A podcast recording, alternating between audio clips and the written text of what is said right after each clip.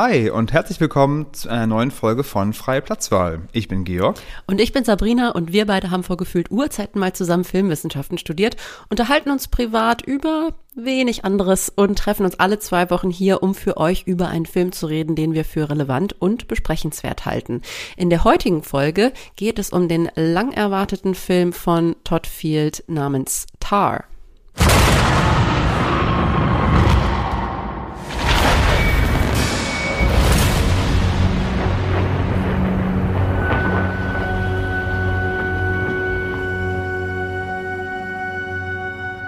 Problem.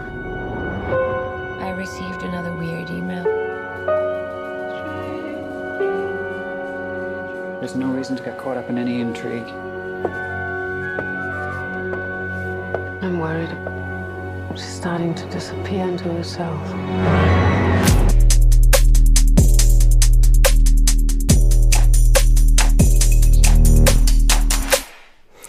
Ja, zunächst vielleicht ein kleiner Disclaimer. Ich bin noch etwas angeschlagen, Ja, man hört's wie man vielleicht bisschen. hört. Darum, ja, ein bisschen nasal. Es war echt die langwierigste Erkältung ever. Ich habe mir gestern sogar eine Nasendusche bei DM gekauft. Soweit ist es schon gekommen. Ist das nur so ein Spray-Dingsbums oder nochmal was anderes? Nein, nein, nein, nein, nein. Das ist eine Nasendusche, ist so ein Behälter, der hat unten wie so eine Art kleinen, äh, so ein Pinöpel, der da rauskommt und du füllst dann diesen Behälter mit so einem Wasser und so einer Salzlösung und dann, ähm, ja, sag ich mal, kannst du damit deine Nase durchspülen. Geil. Ich finde, es Ähm, klingt ganz geil. Also es ist, ich würde sagen, es macht einen sehr demütig. Ja, wenn man da so vornüber gebeugt über dem Waschbecken, so der Mund aufgerissen, damit das Wasser nicht in den Rachen läuft, ne, dann das Ding steckt dann so im einen Nasenloch und aus dem anderen läuft der Schnodder raus in einer vielleicht too much information, sehr intensiven Farbe, ja, als könnte es so im Dunkeln oh, leuchten. jetzt bin ich mega. Ich kaufe mir jetzt auch eine. ich gehe gleich mal los. Ja, ich habe das, ich habe das gerade eben noch gemacht, ne, bevor es losging, dachte ich, um es nochmal mich möglichst äh, frei zu machen auf die Podcast. Es war die Podcast-Vorbereitung der anderen Art, sage ich mal. Äh, aber du bist gesund? Ich bin gesund. Ich wollte dazu noch kurz anschlussfähig sagen, wenn man krank ist, ich finde, inhalieren ist das Allergeilste. Das sagen mir alle. Ich habe das jetzt auch zum ersten Mal gemacht. Ich muss sagen, it's no Nasendusche, aber ich verstehe schon den Appeal. Mit Eukalyptusöl oder sowas ist richtig nice. Ah nee, okay, ich habe es nicht mit so ätherischen Ölen gemacht. Es muss auch ganz, es muss auch, also was heißt, es muss? Aber ich mache das so, es muss so heiß sein, dass man es kaum einatmen kann. Okay, Ansonsten geht's mir gut. Ich habe heute Nacht geträumt, dass ich gestorben bin. okay. Habe ich lange nicht mehr. ja, ja. Ähm, ich musste dran denken, weil äh, in dem Film, den wir heute besprechen, ja die Hauptfigur auch einmal Ja, du hast recht. träumt, dass sie ähm, stirbt oder dass sie auf jeden Fall Feuer fängt und auch so Albträume hat. Hatte ich lang nicht mehr. Ist echt mega, immer mega weird. Ich bin in der S-Bahn gefahren Richtung Jungfernheide, aber irgendwie saß ich im Führerhaus, im Führerhäuschen und war Beifahrer und es war ultra glatt und der Fahrer fuhr total schnell und ich meinte, okay, jetzt kommt eine Kurve, willst du ein bisschen abbremsen? Und meinte, nö, nö. Und dann ist er weitergefahren und dann war plötzlich was ein Abgrund da und dann bin ich in den Abgrund reingefallen. Ich finde übrigens, dass Träume erzählen für den Zuhörer mal so das Langweiligste ist, was man sich vorstellen kann. Ja, aber ich, ähm, wir haben ja noch diverse Leute am Schnitt, die können ja entscheiden, ob das drin bleibt. Gut, äh, dann würde ich sagen, wir gehen über zu unseren, zu den Empfehlungen dieser Woche. Also vielleicht eine, es ist keine Empfehlung, aber es ist eine News, die wollte ich auch gerne hier unterbringen. Es wurde von Warner Brothers angekündigt, dass es eine neue, dass es neue Lord of the Rings Filme geben wird. Ich glaube auch mit Peter Jackson What? als Regisseur, wenn ich das richtig verstanden habe. Okay, du bist jetzt nicht so begeistert wie ich. Mm, Na, ich bin verwirrt, weil ich dachte, es gab doch jetzt gerade erst diese Lord of the Rings Remake, Amazon-Geschichte, Prequel, irgendwas Dings, die ich komplett geskippt habe. Ich auch, aber ich glaube, das ist ja nochmal irgendwie separat zu betrachten. Also, okay. Wow, ähm, doch, doch, ich bin, ich bin excited innerlich. Ähm, aber weißt du, wer da mitspielen wird? Ist der Cast bekannt? Nein, ich glaube, das ist noch alles total unter Verschluss oder vielleicht auch noch gar nicht bekannt. Das klang alles wie sehr früh im Prozess. Okay. Ja. Was hast Na gut, du so das werden wir weiter verfolgen. Äh, mitgebracht, ähm, ich habe mal ein bisschen überlegt, was ich in den letzten beiden Wochen so geguckt habe. Und ich kann einmal kurz mitbringen oder ich glaube doch empfehlen, ich habe mir dann doch noch, habe es doch noch geschafft, mir acht Berge anzuschauen, Otto Montagne. Mhm. Ich glaube, du hattest gesagt, du hast das Buch gelesen, ne? Ich habe das Buch gelesen, genau, ist aber auch schon viele Jahre her. Deswegen, äh, ja, aber sehr, ähm, den Film habe ich noch nicht gesehen. Ist ein italienischer Film, ne? Ist ja auch ein italienisches Buch. Das ist ein italienischer Film, genau. Ähm, ich glaube, ich müsste nochmal nachgucken, aber nicht nur in Italien gefilmt. Und ich würde sagen, das ist eine Frage des Blickwinkels, ob das eine echte Empfehlung ist. Also auf jeden Fall fand ich den Film sehenswert, äh, allein für die wunderschönen Bergpanoramen oder auch mh, die Filmmusik, die von Daniel Nordgren gemacht wurde. Der macht so Folkmusik, die ist irgendwie erinnert vielleicht so ein bisschen an ähm, Sufjan Stevens, was so diese Stimmung oder sehr schwermütige Melancholie anbetrifft, fand ich sehr hörenswert und fand den Film auch einfach insgesamt sehr schön anzuschauen. Boah, man kann sich wahrscheinlich auch sehr dran stören, dass es ja in diesem Film um die Freundschaft von zwei sehr wortkargen Männern geht, die irgendwie unfähig sind zur wirklichen Kommunikation. Und dann finde ich auch, dass die Frauenfiguren sehr seltsam gezeichnet sind. Eigentlich stören die irgendwie im Film alle Männer immer nur. Und das hat irgendwie auch sowas seltsam Jack Wolfskin Outdoor-mäßiges. Also gemischte Gefühle. Aber sehenswert, durchaus sehenswert. Also ich kann mich auch erinnern, dass ich beim Lesen das Gefühl hatte, nicht so richtig einen Zugang zu dieser Geschichte zu finden. Ähm, nichtsdestotrotz bin ich dann natürlich immer sehr neugierig, gerade wenn ich ein Buch gelesen habe, dann zu sehen, wie es dann äh, interpretiert wurde als Film. Aber jetzt bin ich doch unsicher, ob ich das tun muss. Ähm, wirklich empfehlen kann ich aber auf jeden Fall die aktuell noch auf Arte zu sehende Dokumentation oder die Begleitung von Marina Abramovic bei ihrer Performance-Aktion in der Alten Oper Frankfurt 2019. Mm, Die wurde mir selbst wiederum empfohlen. Ich glaube, eine knappe Stunde, die Kunst des Hörens. Und ich kann nur sagen, irgendwie Marina Abramovic ist einfach eine wahnsinnig beeindruckende Frau. Und im Grunde geht's in dem Film darum, dass sie in der Alten Oper vor der Pandemie so eine Art Großprojekt ähm, in der Oper aufgeführt hat oder begleitet hat, in dem sie ungefähr 2000 Zuschauer dabei äh, vorbereitet hat, ein klassisches Konzert sich anzuhören und dafür wirklich bereit zu sein, indem sie ihre, ich glaube, sie nennt das auch äh, Abramovic-Methode anwendet, was so eine Reihe von Bewusstmachungsübungen, Achtsamkeitsübungen ist, die sehr befremdlich wirken, ähm, auch, glaube ich, wirklich herausfordernd sind. Und dieses Thema Achtsamkeit oder in Moment sein, die eigene Wahrnehmung schärfen, die werden ja inflationär von jedem benutzt oder umgeben uns in unserer Gesellschaft ja tagtäglich. Und trotzdem hat sie eine Art von tieferen Zugang, den ich dann doch immer wieder interessant finde. Also sehr sehenswert. Cool, ja, das werde ich mir auf jeden Fall anschauen. Ich habe mitgebracht einen Podcast mal wieder. Und zwar heißt der Death of an Artist. Und es geht unter anderem eben auch um die große Frage, kann man Kunst und Künstlerin trennen? Eine Frage, Darum geht's ja vielleicht heute auch nochmal irgendwann. über die wir heute genau sicherlich auch nochmal sprechen werden, äh, im Zusammenhang mit Tar.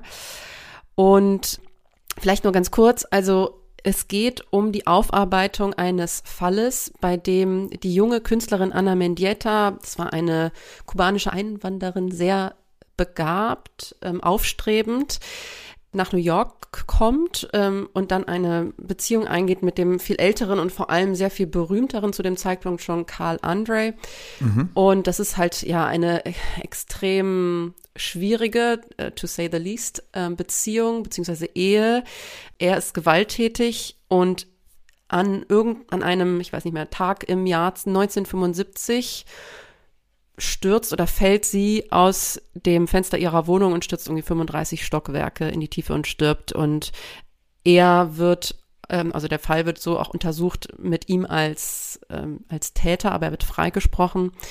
Und bis heute ist im Grunde ungeklärt, was passiert ist. Es ist aber kein, ähm, das hätte ich vielleicht voranschicken müssen, es ist kein True Crime Podcast. Ähm, ich finde, True Crime Podcasts sind schon fast also, ich habe eine gewisse Abneigung gegen True Crime Podcasts. Auf jeden deswegen Fall. äh, betone ich das jetzt gerade an dieser Stelle. Aber ähm, also natürlich steht irgendwie dieser Fall, äh, schwebt über dem Ganzen, aber, und darum geht es eben auch, um die Kunstszene und wer eigentlich dort das Sagen hat und wer entscheidet, ob ein Künstler ausgestellt wird oder nicht. Und dass das natürlich auch sehr männerdominiert war und so weiter. Und naja, also ich will gar nicht viel mehr sagen. Es äh, ist ein, finde ich, ganz toll aufgearbeiteter Podcast, ähm, Death of an Artist, sehr empfehlenswert.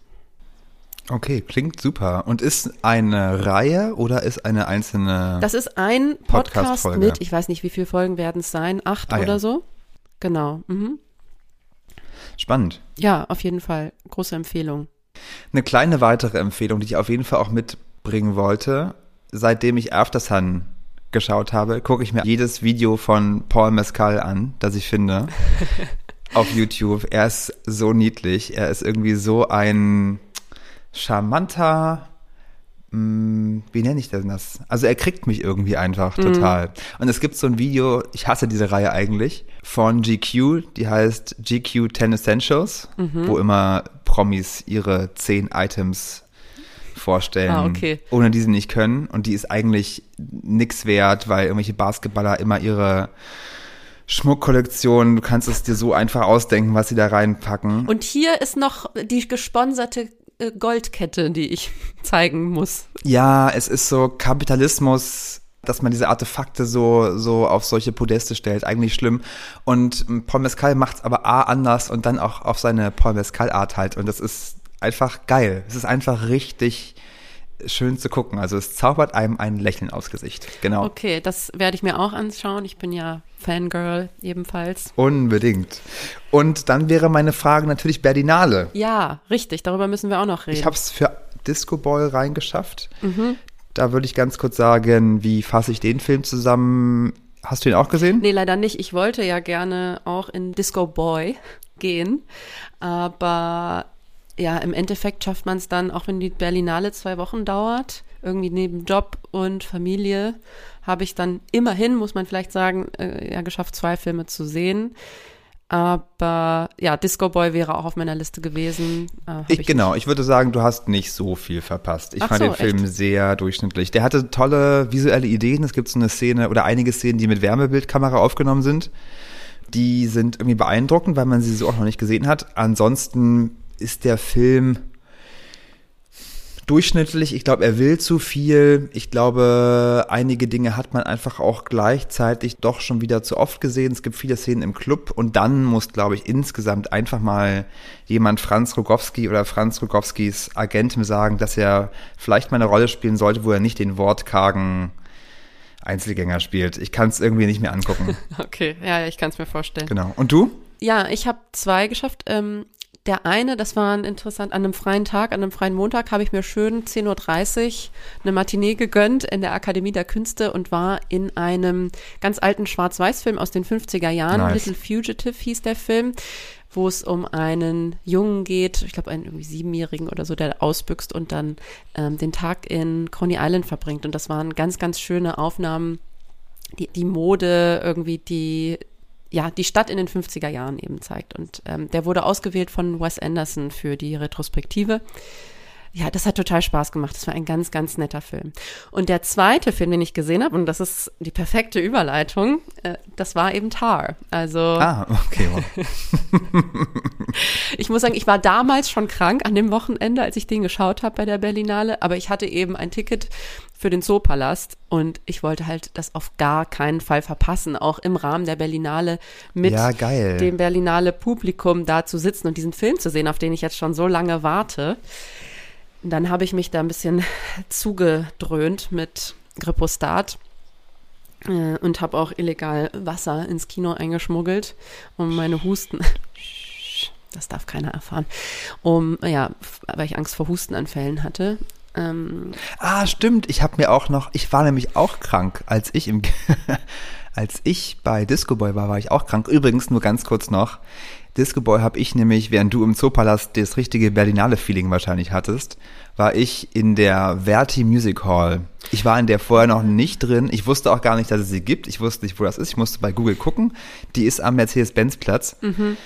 Und It's the Mehrzweckhalle vom Hell. Ich fand es wirklich richtig schlimm. Es ist bestimmt toll oder eine gute Nutzung. Auch ich finde eigentlich, muss man ja sagen, Mixed-Use-Hallen sind wahrscheinlich auch irgendwie nachhaltig, weil man dort verschiedene Dinge unterbringen kann und so. Also als Idee gar nicht schlecht.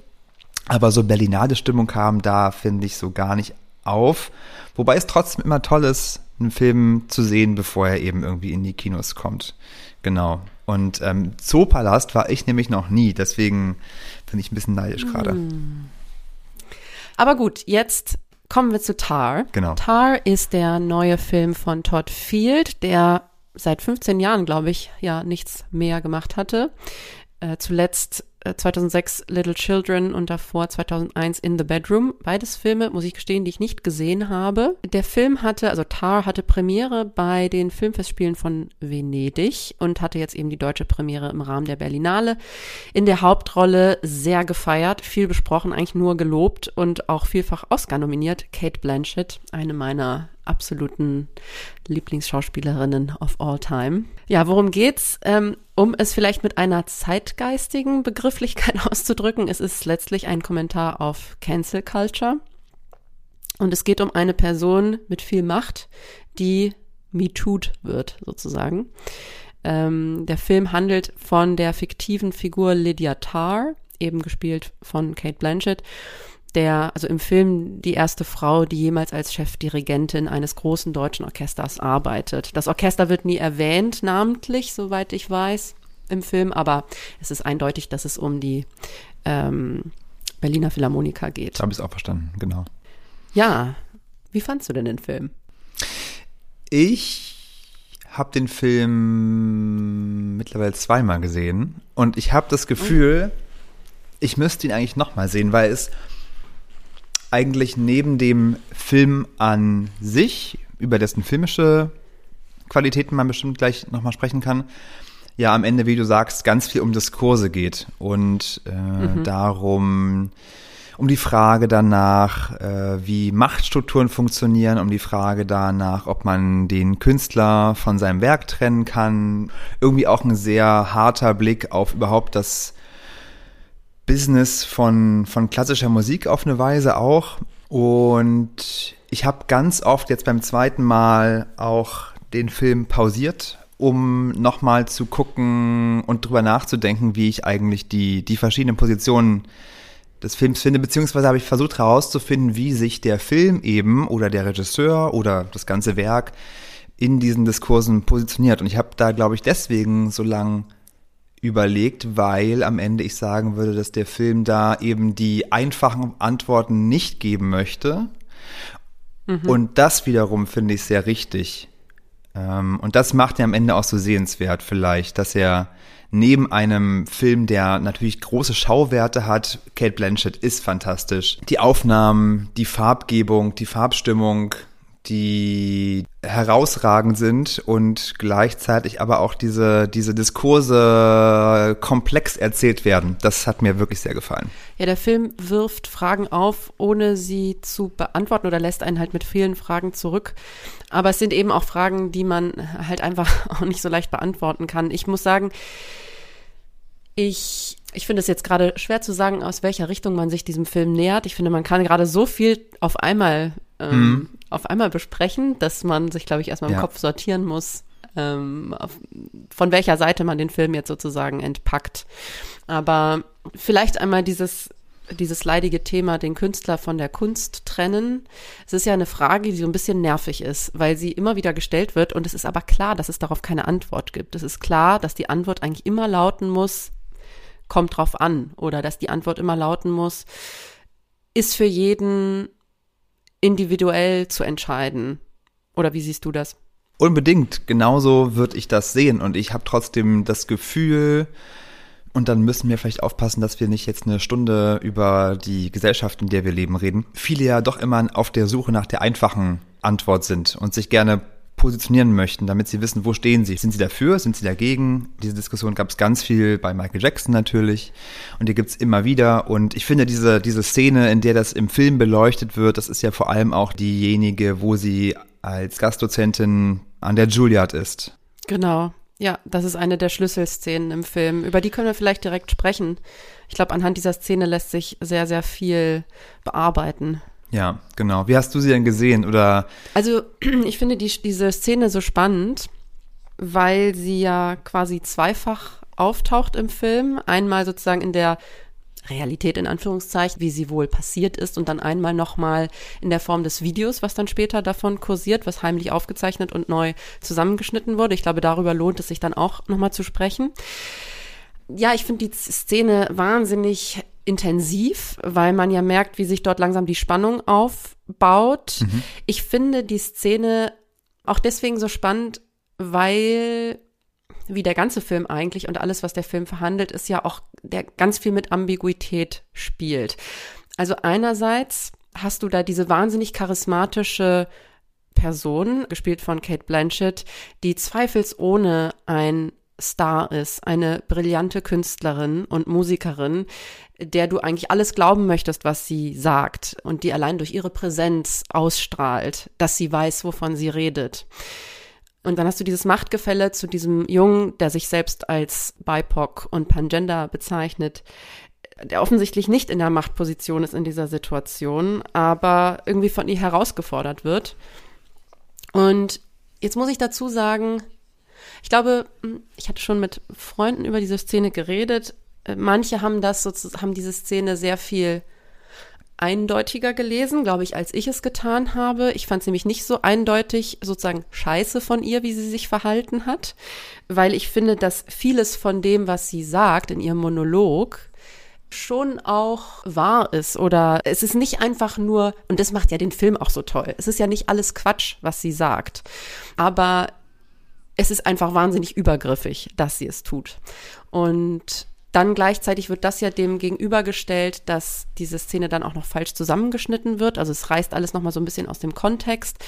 Und wenn dieses Video dann so bearbeitet wird, dass eben diese Konfrontation noch viel beleidigender und viel bigotter irgendwie klingt, als es in dem Moment tatsächlich erschien, mhm. dann mhm. Das ist wieder auch so eine Frage, mit der man als Zuschauer alleine gelassen wird. Ist das dann ein Beispiel dafür, dass gezielte Hexenjagd betrieben wird?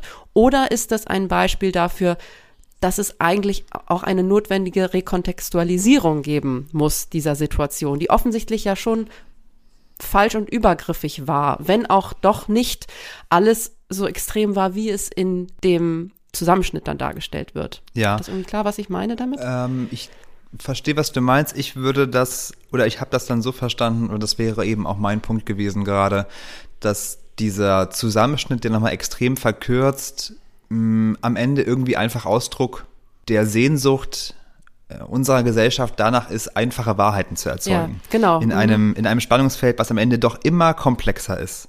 Weil ich Und finde, vielleicht noch um ganz kurz zu erklären, Entschuldigung, um ganz kurz zu erklären, was ich damit meine, dass die Wahrheit eben nicht so einfach ist und dass es nicht einfach nur doof und scheiße ist, was sie dann sagt in dem Moment. Also wenn sie zum Beispiel sagt, mach's nicht zu deiner Identität, Sachen abzulehnen. Das ist in dem Moment ihm gegenüber natürlich total übergriffig, weil er soll halt machen können, was er möchte. Das ist ja nicht, in dem Moment ist es nicht ihre Aufgabe, seine Wahl der Stücke zu kommentieren oder zu verurteilen. Sie soll ihn unterrichten.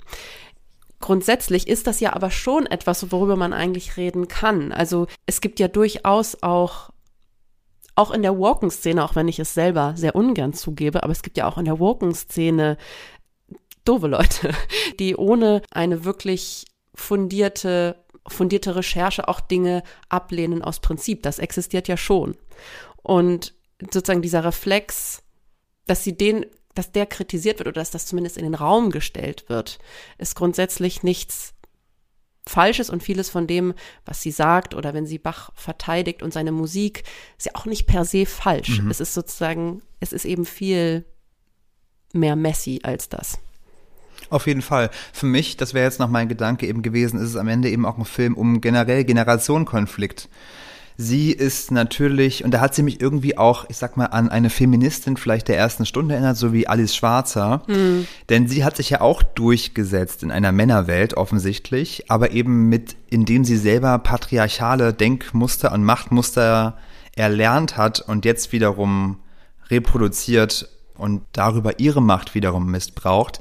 In ihrem ersten Interview in der sehr langen Expositionsszene erklärt sie ja auch ihre Abneigung gegenüber diesen Gender-Diskursen, die sie irgendwie für unnötig hält und spricht darüber, dass andere, andere Dirigentinnen die wahren Kämpfe hätten ausfechten müssen. Und sie spricht natürlich jetzt auch aus ihrer Lebenserfahrung. Und ich finde, eine weitere Frage, die eben gestellt wird, ist, oder die dieser Generationenkonflikt am Ende aufmacht und der wiederum aussagt, dass vielleicht am Ende auch beide Positionen auf irgendeine Weise eine gewisse zumindest Legitimität haben, ist, dass sie mhm. aus einer Erfahrung spricht oder die Frage aufwirft, inwieweit kann man, wenn man es zu etwas bringen will, in einer in gewisser Weise funktionierenden Industrie, ob das nun Kochen ist, Spitzenköche oder ob das Spitzenmusik ist, mh, auf so einem hohen Level, inwieweit kann man seinen eigenen Werten folgen? Inwieweit verbaut man sich damit auch Karriereschritte? Und der, die jungen Leute oder die junge Generation, die natürlich aber mit der gleichen Berechtigung sagt, so wollen wir nicht mehr agieren. Ja, total. Interessant ist doch nämlich, dass Lydia Tarr wiederum ihrem eigenen Lehrer gegenüber, es gibt diesen Andrews Davis, den sie ab und zu in einem Altberliner Lokal trifft, dass sie ihm gegenüber wieder als Feministin auftritt, weil er wiederum ja im gleichen Kontext von Dirigenten wie Karajan spricht oder dem Problem, dass Leute damals unter Hitler sich nicht genügend distanziert hätten und diese seltsame Art von Denazifizierungsdiskurs, ab wann ist man eigentlich kein Nazi mehr, reicht schon, wenn man mal nicht Heil Hitler gesagt hat, wo sie ja wiederum nicht mitgehen kann und dann sozusagen in Frage stellt, wie seine Generation auf das Thema Machtstrukturen und auf der Seite der Guten stehen Werte. Da kann sie nicht mitgehen. Und dann gibt's aber eben die nächste Generation, die wiederum nicht mitgehen kann bei ihren Positionen. Mhm, ja. Ja, ich finde sowieso, also ich meine, wir folgen ihr ja die meiste Zeit und trotzdem erschließt sich auch ihre Persönlichkeit gerade im Kontrast mit oder im Gespräch mit anderen Figuren. Jetzt mhm. sozusagen in die eine Richtung, wie du gesagt hast, mit Andrews Davis, in die andere Richtung, entweder eben mit dem Schüler äh, an der Juilliard, aber auch, finde ich, ganz bezeichnenderweise mit der jungen Cellistin, die ja aufgenommen wird, zumindest probeweise im Orchester. Übrigens gespielt von Sophie Kauer, einer echten Cellistin, Real-Life-Cellistin, britisch-deutschen, mhm. die hier ihr äh, ja, ihr Filmdebüt gegeben hat. Also ich fand sie echt gut dafür, dass sie anscheinend gar keine Schauspielerin ist. War sehr überrascht. Ja, ja. Die Frage hätte ich sowieso, nur ganz kurze Parenthese, hätte gleich sowieso noch die Frage, wie aus Profi-MusikerInnen-Sicht das aus deiner Sicht gelungen ist. Das nur mal ganz kurz nebenbei. Also zunächst mal danke, dass du mich Profi-Musikerin Ja, komm. nein, nein. Naja, also ich muss sagen, es gab schon eine große Vertrautheit zu dieser Welt, die im Film gezeigt wird. Ich als gefeierte Dirigentin natürlich, vom Kaliber von Kate Blanchett. Kate Blanchett. Kate Blanchett also, würde gerne mit dir befreundet sein, glaube ich. das wäre schön, ja. Hm, mal gucken, ob ich dafür Zeit habe. Nee, das ist schon alles, glaube ich, extremst genau recherchiert sowohl von Todd Field als auch von Kate Blanchett selber, soweit ich weiß, hat sie sich da wirklich sehr reingestürzt. Also ich finde, also jetzt das Dirigieren meinst du? Ich glaube, man könnte schon sagen, dass es vielleicht an mancher Stelle irgendwie affektiert wirkt. Gleichzeitig, ich habe neulich erst unabhängig von diesem Film ein Video gesehen mit so Zusammenschnitten von, wie alle Dirigenten ihren Stil haben. Also von Karajan über Abado bis hin zu Simon Rattle. Und man muss schon sagen, die sehen alle irgendwie komisch aus dabei, wenn die da was machen. Dann denke ich mir immer, boah, ich würde gar nichts checken, wenn die mir irgendwas dirigieren. Hä? Das hat, nein, aber das hat auch ja, ja ganz viel auch mit der Gewohnheit zu tun. Ach, äh, ich glaube, insgesamt ist das alles schon sehr, sehr gut. Auch sehr, der ganze Probenbetrieb, ähm, wie der dargestellt wird, das ist schon sehr, sehr nah an, äh, also daran, wie es dann, denke ich, auch abläuft. Also ich konnte das jetzt aus meinem Laien-Kontext zumindest, ähm, habe da sehr viel wiedererkannt. Das war dann witzig, wenn sie dann zum Beispiel darüber sprechen, ja, das von mit der Trompete, das muss irgendwie noch von weiter weg her klingen und dann ist so schnell, ja, wir müssen hier kurz umbauen, kannst du mir hier noch einen Notenständer da? Und dann wird der hinterher so um die Ecke gestellt von Backstage. Das ist sowas, das habe ich auch schon mhm. total oft miterlebt. Das so, dass ich genau sowas dann noch in den Proben entschieden und gemacht wird. Und ja Ja, und auch die, vielleicht, das lohnt sich, Entschuldigung, jetzt wird diese Parenthese länger, als du dachtest, äh, Georg, aber du hast das gewollt, du hast mich drauf angesprochen.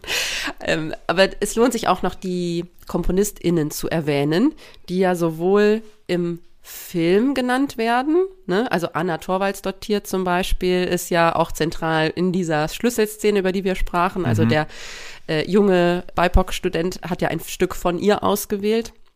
Den Soundtrack wiederum hat Hildur Gudnatsdottir komponiert, die auch übrigens noch eine Klammer in der Klammer. Sie hat ja auch den Soundtrack für Joker und für Tschernobyl geschrieben und ist selber auch Cellistin. Ich habe sie tatsächlich auch live hier beim CTM Festival gesehen vor ein paar Jahren.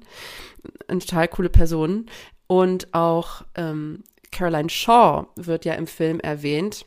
Also auch hier, ähm, finde ich, wird eindeutig sozusagen auch auf welcher Seite Todd Field steht im Übrigen. Ja, er hat mit Frauen zusammengearbeitet und für diesen Film sozusagen für den, ähm, für den Soundtrack verpflichtet und so weiter.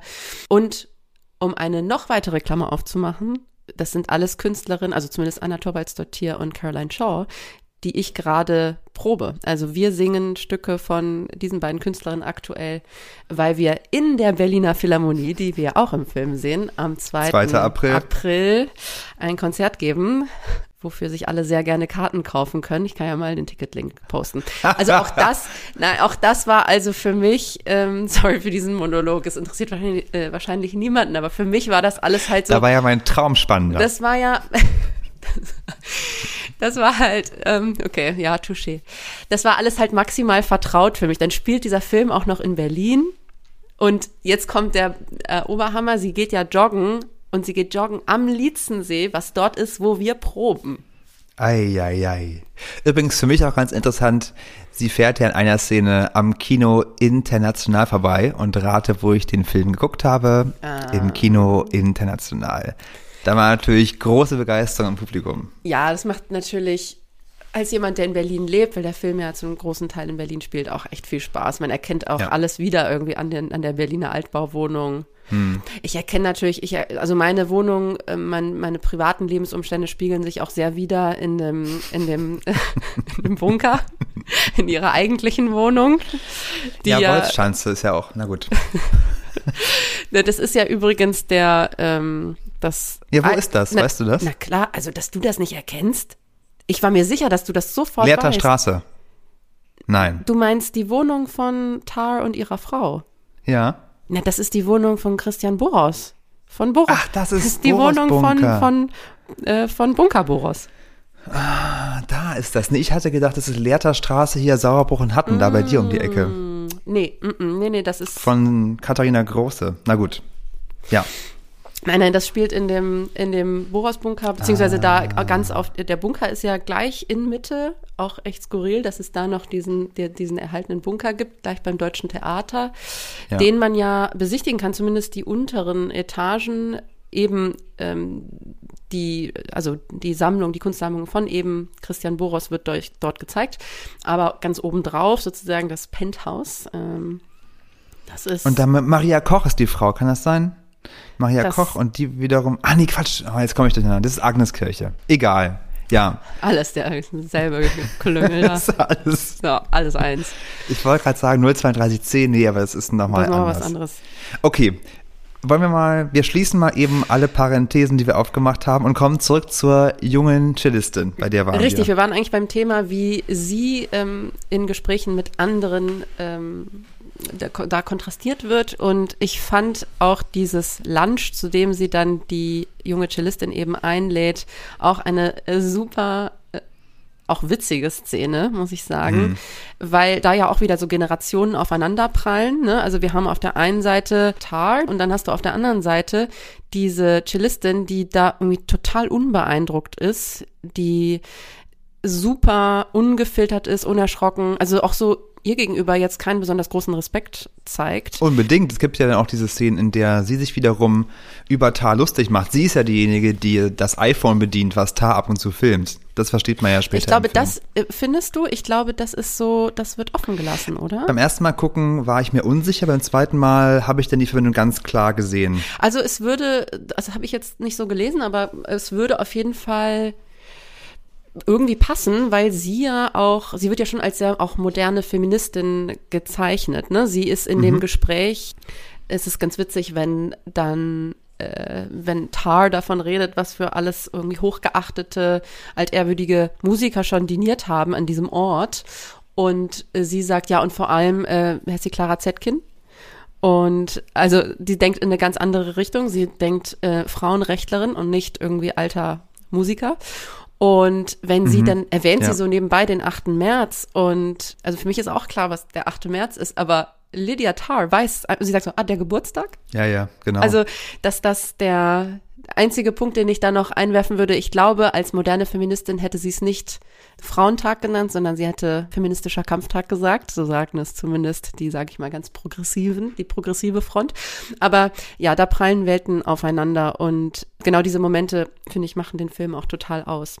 Ein anderer Gedanke, den ich im Zusammenhang mit dieser jungen Cellistin hatte, beziehungsweise mit der Beziehung von Tar zu ihr, ist nochmal, wenn wir zurückkommen, nochmal auf das Thema Kunst und Künstlerin und sozusagen das Verschmelzen und sich beeinflussen von beidem, dass ja hier genau das passiert, nämlich Lydia begegnet ihr, sie ist offensichtlich irgendwie verliebt oder verknallt ähm, oder sehr angetan zumindest und jetzt lässt sie also, wie man vermuten kann, das auch schon äh, vorher oder schon häufiger der Fall war bei ihr, lässt sie ihre persönlichen Präferenzen, also ihre Schwärmerei für diese Cellistin, lässt sie ihre Arbeit beeinflussen.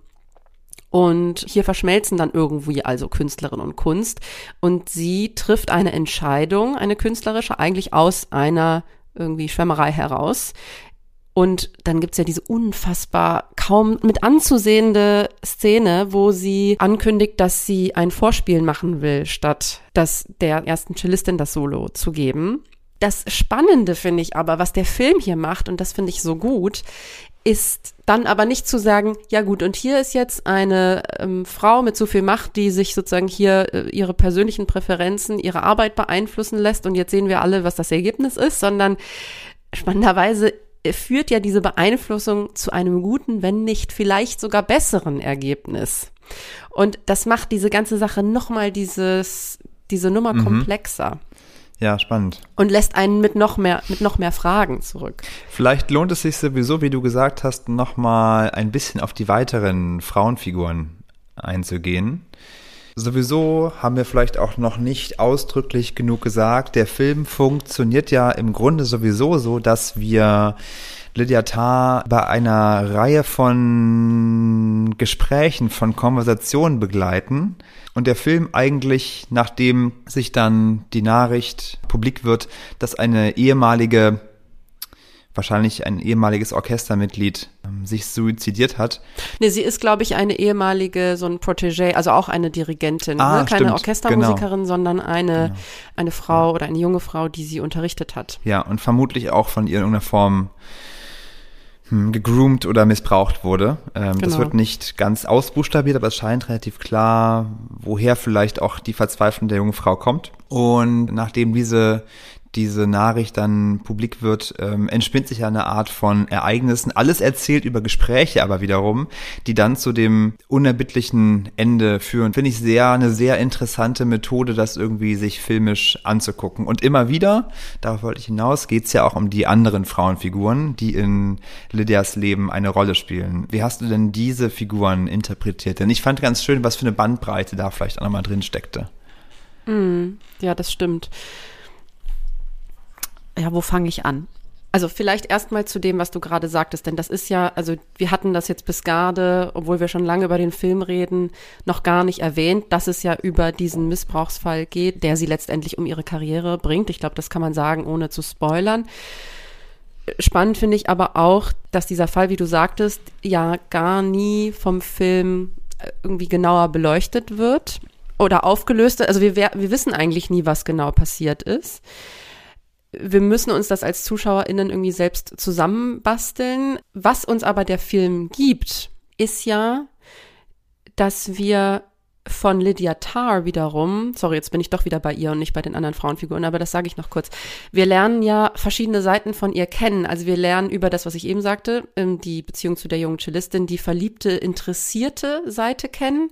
Und dann, und das finde ich auch noch eine extrem wichtige Szene, wenn sie dieser Schulkameradin ihrer Tochter droht, dann lernen wir eine ganz bedrohliche Seite von ihr kennen. Und da bekommen wir ein Gefühl dafür, wie auch ein Verhältnis mit eben dieser Jungen, mit dieser Christa, die sich ja dann ähm, suizidiert, ausgesehen haben kann. Sozusagen die Mitte wird ausgelassen, aber wir sehen irgendwie den Anfang und das Ende. Also wir sehen, wie sie sein kann, wenn sie jemanden anfänglich toll findet. Und wir sehen aber auch, was passiert, wenn das dann ihr zu weit geht oder zu, ja, vielleicht auch für ihre Karriere zu bedrohlich ist, weil so doof ist sie ja nicht. Und deswegen schickt sie ja auch diese zahlreichen Mails dann raus, die die Karriere dieser jungen Frau im Grunde im Keim ersticken, was ja zu ihrem tragischen Ende dann auch führt. Und im Übrigen, das ist auch, finde ich, etwas, was sich lohnt an dieser Stelle zu erwähnen.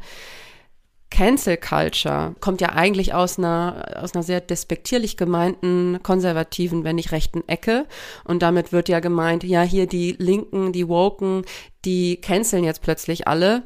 Und ich finde es sehr wichtig, an dieser Stelle zu erwähnen, es ist nicht so, dass jetzt plötzlich diese Leute gecancelt werden, sondern Cancel Culture gab es schon immer. Sie hat sich nur an andere Leute gerichtet, nämlich an die von denen es keiner mitbekommen hat, weil sie keine Stimme hatten. Und das ist ja auch genau hier so, ne? Also diese Christa, die ist jung, die steht noch am Anfang ihrer Karriere, aber eigentlich wurde sie gecancelt, bevor Lydia Tarr gecancelt wird. Also Lydia hat sie gecancelt. Sie hat ihr nicht die Chance gegeben, also sie hat ihr alle Karrierechancen genommen und Genau, das vielleicht noch als Einschub, aber wir wissen also nicht, was da genau passiert ist. Es ist aber durchaus anzunehmen, dass da ein Missbrauch passiert ist. Und das ist ja auch so, wie es im echten Leben auch oft ist. Mhm. Also wir haben oft Aussage gegen Aussage. Was wirklich passiert ist, wissen wir nicht. Es waren vielleicht keine Augenzeugen dabei, wenn ein Missbrauch passiert. Aber ja, es muss eine, eine Kultur sozusagen geben des Opferglaubens. Und das ist ja hier, was hier auch passiert. Insofern, ja, in gewisser Art spiegelt der Film auch ein bisschen unsere Realität wider, in der wir eben häufig nicht wissen, was eigentlich genau vorgefallen ist. Ja, ist ein sehr wichtiger Punkt. Das, das kann ich nochmal kurz aufnehmen, weil ich sowieso interessant fand, dass ja der Film auch schön zeigt, wie Machtstrukturen historisch immer funktioniert haben oder wie auch Macht ausgeübt wird, nämlich ganz oft im privaten Raum oder im, ich sag mal, sehr vertraulichen Raum, wo nur zwei Leute mit dabei sind, also wo es keine Zeugen gibt. So übt Lydiatar ihre Macht aus, so verabredet sie Dinge mit wiederum Leuten, von denen sie glaubt, Nutzen zu bekommen oder die von ihr etwas wollen. Mhm. Und diese Machtstrukturen, das finde ich so interessant, dass die immer in diesen bilateralen Gesprächen passieren. Und interessant mhm. dabei ist vielleicht noch, im Eingangsgespräch mit dem New Yorker geht es ja ganz viel darum, dass Lydia auch erklären soll, wie sie dirigiert, wie funktioniert das bei ihr. Und sie sagt, ihr ist ganz wichtig zu betonen, dass obwohl vielleicht oft darauf reduziert, das Thema Zeit beim Dirigieren ein ganz Wichtiges ist. Und sie erklärt dann so, wie sie ihre linke Hand auf die eine Weise nutzt und die rechte Hand auf eine andere Weise. Und dass sie mit der Begleithand immer Zeit setzt oder mhm. sogar sagt, wann geht etwas los. Und dann sagt sie so Sätze wie, I know what time it is. And I know exactly when you and I will arrive at our destination together. Sie ist also diejenige, die auf der Höhe der Zeit ist. Und plötzlich findet sich in der Welt wieder, das fand ich ganz schön doppeldeutig, wo sie eben nicht mehr auf der Höhe der Zeit ist, es aber gar nicht erkennt. Hm. Ähm, und auch vielleicht gar nicht erkennt, dass diese Räume, dass diese privaten Räume mhm. weniger werden und auch durchlässiger werden oder auch durch diese mediale, medialen Möglichkeiten, technischen Möglichkeiten wie Aufnahmegeräte, die immer mit dabei sind oder iPhones, diese Vertraulichkeit, in der sie ihre am Ende ja patriarchalen Machtstrukturen ausnutzen konnte, so nicht mehr nutzen kann. Es gibt am Anfang ja auch eine Szene, die sehen wir gar nicht, die hören wir nur. Da sagt sie, ignore the microphone, sing as if it's not there, act as if it's not there. Und das geht aber gar nicht mehr. Das ist die Szene, das ist die Szene, die man ganz am Anfang Genau. sieht, richtig? Also bevor, beziehungsweise man sieht eben nichts. Das ist vielleicht auch noch aus filmischer oder filmemacherischer Perspektive auch noch wichtig zu sagen. Man hört das auf der Tonspur, während am Anfang die Credits laufen. Und auch sehr bezeichnend für den Film, weil der Film ja wahnsinnig viel mit dem Hören und mit dem Hörsinn spielt. Also sei es Geräusche, die aus verschiedenen Ecken kommen, die sie hört, weil ja auch letztlich ihre ich glaube auch ihre psychische Gesundheit ja leidet im Laufe des Films und wir als ZuschauerInnen werden damit akustisch sozusagen konfrontiert. Ja, oder eben auch, dass man am Anfang ja ein sehr langes Stück eigentlich nicht sieht, aber nur hört und sich versucht irgendwie einen Reim drauf zu machen. Ich glaube sowieso, Sounddesign ist ein ganz elementarer Teil von Inszenierung. Wir hören irgendwie auf Stifte, die kratzen. Wir hören sie, die Töne wahrnimmt, wo nicht ganz klar ist, sind die wirklich da in ihrer Altbauwohnung, gibt's die wirklich? Und das Thema Kontrolle, das hätte ich auch noch so auf meinem Zettel gehabt, das Thema Kontrolle, dass sie immer in Kontrolle sein möchte. Das Thema von Dinge zusammenhalten, äh, fand ich auch ganz wichtig. In ihr eigenes Bild zusammenhalten. Es gibt die Szene, wo sie dann einmal die Kontrolle verliert, sich verirrt, glaubt verfolgt zu werden, hinfällt, stürzt, sich verletzt und dann aber natürlich zurück in der Orchesterprobe nicht zugibt, gestürzt zu sein, sondern sagt, dass sie attackiert worden sei und dadurch ihr Image von in control sein und on top of things sein und trotzdem die taffe Frau sein, die weitermacht, aufrecht erhalten kann. Ja, sie ist, sie ist ja auch wahnsinnig schon fast, wie nennt man das, Borderline, äh, so OCD. Also sie äh, organisiert, ist ja alles picobello aufgeräumt und sortiert und ihre Stifte immer in einer bestimmten Reihenfolge und wie du sagst, das Bild, was sie nach außen vermittelt, das ist ihr ja schon sehr wichtig, auch wenn sie dann äh, das ihr Porträt ähm, oder das Foto von ihr gemacht werden soll, da hat sie ja eine ganz genaue Vorstellung. Interessanterweise eifert sie ja dann auch einem äh, sehr, einem alten weißen Mann nach. Ich glaube, es ist ja Karajan, der da auf dem Plattencover ist und sie möchte so aussehen, also sie möchte nicht ja, das System sprengen, sondern sie möchte eigentlich denen nacheifern, die das bisher schon das System angeführt haben.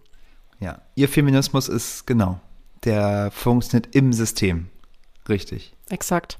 Das führt mich auch zu einer Frage, die ich dir stellen wollte. Warum ist die Protagonistin eine Frau und nicht ein Mann, deiner Meinung nach? Hm, na, zum einen würde ich sagen, dass Todd Field vielleicht beschreiben möchte, dass Machtstrukturen universell sind und vielleicht darauf hinweisen möchte, dass die sich reproduzieren, unabhängig davon, ob man nun Mann oder Frau ist. Das wäre so ein Gedanke. Übrigens vielleicht auch noch ganz interessant zu wissen, dass Todd Field auch äh, in einem Interview gesagt hat, dass er die Rolle für Kate Blanchett im Sinne geschrieben habe. Und um eben auszudrücken, wie sich auch Feminismus weiterentwickelt und dass der Feminismus von gestern das Patriarchat von heute ist. Ich weiß nicht, ob man das so sagen kann, aber das wäre so ein wichtiger Gedanke, den ich halt beim Film gucken immer hatte. Was hättest denn du dazu sagen wollen? Ja, ich denke auch. Also es geht überhaupt nicht darum zu fragen, ob auch äh, Frauen Macht missbrauchen können. Wir wissen, dass die Antwort natürlich ja ist, obwohl äh, uns Frauen wie bei den meisten Dingen historisch gesehen weniger Gelegenheit dazu gegeben wurde. Ja. Aber es macht den Film dadurch natürlich sehr viel weniger straightforward, es macht ihn komplexer. Äh, die, ich glaube, wir hätten jetzt nicht so lange über den Film geredet, wenn das ein, ich sag mal, klassischer MeToo Harvey Weinstein-Fall gewesen wäre. Mhm. Ja. Also auf eine gewisse Art gibt einem das fast einen klareren Blick auf diese, auf diese Diskurse. Ja, schön gesagt. Das ist, glaube ich, das, was mich, was mir auch an dem Film gut gefallen hat. Jetzt haben wir ja offensichtlich ein brennendes, ein flammendes Plädoyer für diesen Film gehalten. Gab es denn etwas an dem Film, was dir nicht gefallen hat? Ähm, also eine Sache, die ich eine sehr fragwürdige, eine, eine sehr fr- fragwürdige Entscheidung fand im Drehbuch.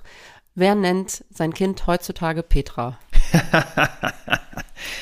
Ja, Also- ist eine gute Frage. Sehr unglaubwürdig. Sehr Extrem unglaubwürdig. Genauso unglaubwürdig wie das Toupet von Mark Strong übrigens. Mark Strong, das möchte ich ganz kurz auch noch erwähnen, weil das ist eine total spannende Real-Life-Person. Also der Elliot Kaplan, mit dem sie ja ist und der ja später dann, ohne zu spoilern, ihr nochmal begegnet. Es gibt diese Figur wirklich, also ich bin mir ziemlich sicher, dass die in ihm angelegt ist. Ähm, der heißt aber in echt Gilbert Edmund Kaplan und ist auch schon verstorben mittlerweile, 2016. Und das ist ein ähm, US-amerikanischer Unternehmer und Wirtschaftsjournalist gewesen. Und der war aber so besessen davon, Dirigent zu sein und das zu können, dass er es geschafft hat, letztlich auch mit Geld, mit viel Geld, sich diesen Traum zu erfüllen und auch mit ganz viel Fleiß, muss man auch dazu sagen. Also das ist, ich will das gar nicht ähm, irgendwie despektierlich sagen. Der hat sich total reingefräst in das Thema Maler. Ich glaube vor allem in das Thema Malers Zweite. In dem Filmtag geht es ja um die fünfte. Und der hat die quasi in- und auswendig gelernt, ohne sozusagen große Gabe oder eben die Ausbildung, die jetzt eine Lydia Tarr genießt. Das ist ja auch das, was man dann in diesem Gespräch zwischen den beiden sieht und der letztlich, der hat sich mit Geld aber einfach, der gesagt, okay, ja, ich bin eigentlich nur ein Laie, aber ich kaufe jetzt dieses Orchester oder ich bezahle euch jetzt dafür, weil ich habe Geld ohne Ende, weil ich möchte dirigieren, das ist mein Lebenstraum und er hat einfach die Kohle, um sich das wahrzumachen und ähm, das äh, lohnt sich auch mal, sich diese, diese Person äh, anzuschauen. Das nur als kurze, äh, als Einwurf. Mm, nein, aber zurück, oder wolltest du noch was zu Kaplan sagen? Nö, ich wollte eigentlich nur über das Toupet von Mark Strong reden. Ach so, das Toupet. Ja, vielleicht noch eine ernst gemeinte Antwort auf deine Frage. Mm, Ich weiß nicht, also mm, das hat mir nicht nicht gefallen, aber ich habe mich schon gefragt, ob dieser Film von anderen vielleicht doch anders gelesen werden könnte, nämlich als doch vielleicht auch etwas ein, ein konservativerer, als hätte der Film eine konservativere Message. Also ich sehe sie als Anti-Heldin, aber habe mich gefragt, ob das dann doch auch man das anders sehen kann und äh, das eher mh, ja als vielleicht regressiv schon fast auch sehen könnte, wenn man sie eher als Heldin der Geschichte versteht. Ja, ich glaube, der Film bietet wahrscheinlich diese Lesart auch an, weil er keine einfachen Wahrheiten produzieren möchte. Ich finde aber, unsere glasklare Analyse hat gezeigt, dass es dann doch komplexer ist. Nee, ich meine das auch ganz ernst. Ich glaube schon tatsächlich, dass der Film so interpretiert werden kann, wie auch am Ende irgendwie in die andere Richtung. Ich glaube, da ist viel drin. Wir haben jetzt ja versucht darzulegen, wie das uns dabei ging. Was mir dazu noch einfällt, ich fand wieder interessant, das habe ich schon mal gesagt, vom letzten Film, den ich mir im Kino international angeschaut hatte, das Publikum befremdet mich manchmal, je größer der Saal ist, desto mehr. Denn auch hier war es so, dass ich gemerkt habe, und das wäre die These, dass man es auch als Heldin sehen kann, aber eigentlich wiederum von einem Publikum, was ich eher als linksliberal einstufen würde, wenn ich mich so umgeschaut habe, die, die Aussagen von Lydia Tarr mit ihrer Schnoddrigkeit oder ihrer Rotzigkeit oder ihrer Härte, aber auch ihrem brillanten Intellekt, den sie natürlich hat, ziemlich abgefeiert hat an manchen Stellen, was ich, was mich befremdet hat. Insofern ja, hast du recht, das ist wahrscheinlich der, das ist im Film schon drin, liegt aber vielleicht wiederum auch da dran, altes Problem, dass manche Schauspielerinnen, in dem Fall Kate Blanchett, einfach so wahnsinnig charismatisch sind äh, und über ihre Figur hinausstrahlen. Ja, aber es liefert auch eine Erklärung dafür, warum überhaupt sich, ähm, warum überhaupt solche Machtverhältnisse entstehen Ja, können. Also, ne, absolut. das, ähm, Absolut. Das ist auch die bessere, das ist der bessere Satz. Ja. Wow, also ich glaube, die Länge der heutigen Folge äh, zeugt davon, wie unfassbar ja, vielschichtig, facettenreich, diskutierenswert dieser Film ist. Und wird der Länge des Films auch gerecht, der mit zwei Stunden 37 auch eine durchaus sportliche Laufzeit hat. Stattlich, ja, aber ich muss sagen, ich habe echt den Film keine Sekunde lang, also ich klebte förmlich am Bildschirm. Ich, obwohl der ja jetzt äh, nicht besonders actionreich, äh, wobei in, in stellenweise schon, also keine Sekunde Langeweile. Ich war wirklich ähm, sehr gefesselt. So ging es mir auch. Deswegen Unsere abschließende, völlig unsere abschließende undifferenzierte, Frage. Muss man diesen Film gesehen haben? ja. Ja, Wenn man 2023 lebt, muss man diesen Film gesehen haben. das sehe ich ganz genauso. Puh, also äh, hängen wir jetzt noch unsere kurze Filmsnack-Rubrik dran? Ist dafür noch Platz? Hast du was mitgebracht vielleicht? Ich habe nichts mitgebracht. Ich hätte aber leicht abweichend mitgebracht. Ich war gestern mal wieder in Charlottenburg unterwegs. Nachdem ich mir übrigens auch die ziemlich sehenswerte William Eggleston Ausstellung in der CO Berlin angeschaut habe. Auch das kann man sich nochmal angucken. Läuft, glaube ich, noch bis Anfang April oder sogar Anfang Mai. Also läuft noch ein bisschen. Und danach war ich in einem Restaurant, das ich jetzt parallel einmal ganz kurz google, damit ich es richtig ausspreche. Auf jeden Fall war das ein Hotpot-Restaurant. Chinese Hotpot oder Sichuan Hotpot. Und den Link packe ich auf jeden Fall auch an die Show Notes. Hotpot, so lange nicht mehr gemacht. Es ist einfach so geil. Es ist so lecker. Hast du es schon mal gemacht? Ist das so wie Fondue? Mit Brühe? Das ist chinesisches Fondue im Grunde, so Ja, könnte man es mhm. beschreiben. Ähm, oder auch nicht. Don't quote us Genau, also ich glaube, so vermarkten die sich selber. Deswegen sage ich das gerade. Alter Tisch in der Mitte, mittlerweile eben elektrisch etc. Man wählt eine Brühe oder mehrere Brühen, dann kommt das in einen großen Topf, die so mit so kleinen Teilungen am Ende eben erlauben, verschiedene Brühen zu haben. Das wird heiß, das wird gekocht und dann bestellt man dazu Zeug. Ähm, klassischerweise bei Hotpot ganz viele Innereien, das haben wir nicht gemacht, sondern wir haben bestellt Lamm und wir haben bestellt Austernseitlinge und Wasserspinat. Also es gibt auch für Vegetarier ganz vieles Leckeres. Und dann gab es noch so kleine Separés, die man so zuziehen konnte. Es war richtig geil. Es war ein richtiges Erlebnis. Und wenn man sich denn dann auch noch da in diesen Tisch einen, einen kleinen Bildschirm einlässt, dann kann man dabei eigentlich auch einen Film gucken und dann ist es wieder ein Filmsnack. So würde ich sehen. Genau. Aber geht da mal hin. Also wirklich, es wird, das, ihr werdet es lieben. Und dieses Hotpot-Ding mit dem verschiedenen, dann kann man sich noch so Soßen zusammenstellen und so. Und dann hat man am Ende einfach mh, dieses Erlebnis des gemeinsamen Essens und gemeinsam was reintun und dann rausnehmen und dieses Kleinigkeiten-Ding. Das ist echt verbindend. Total cool. Okay, ja, das mache ich unbedingt. Das klingt auch nach was, was man jetzt so gerade in der kalten Jahreszeit Ja. noch sehr gut und gerne machen kann. Vielen Dank fürs Zuhören bei unseren Ehrungen und Wirrungen durch unsere Gehirnwindungen und äh, ja, all unsere Gedanken zum Film Tar. Ähm, er regt wirklich zum Diskutieren an und deswegen große Empfehlung. Geht ins Kino.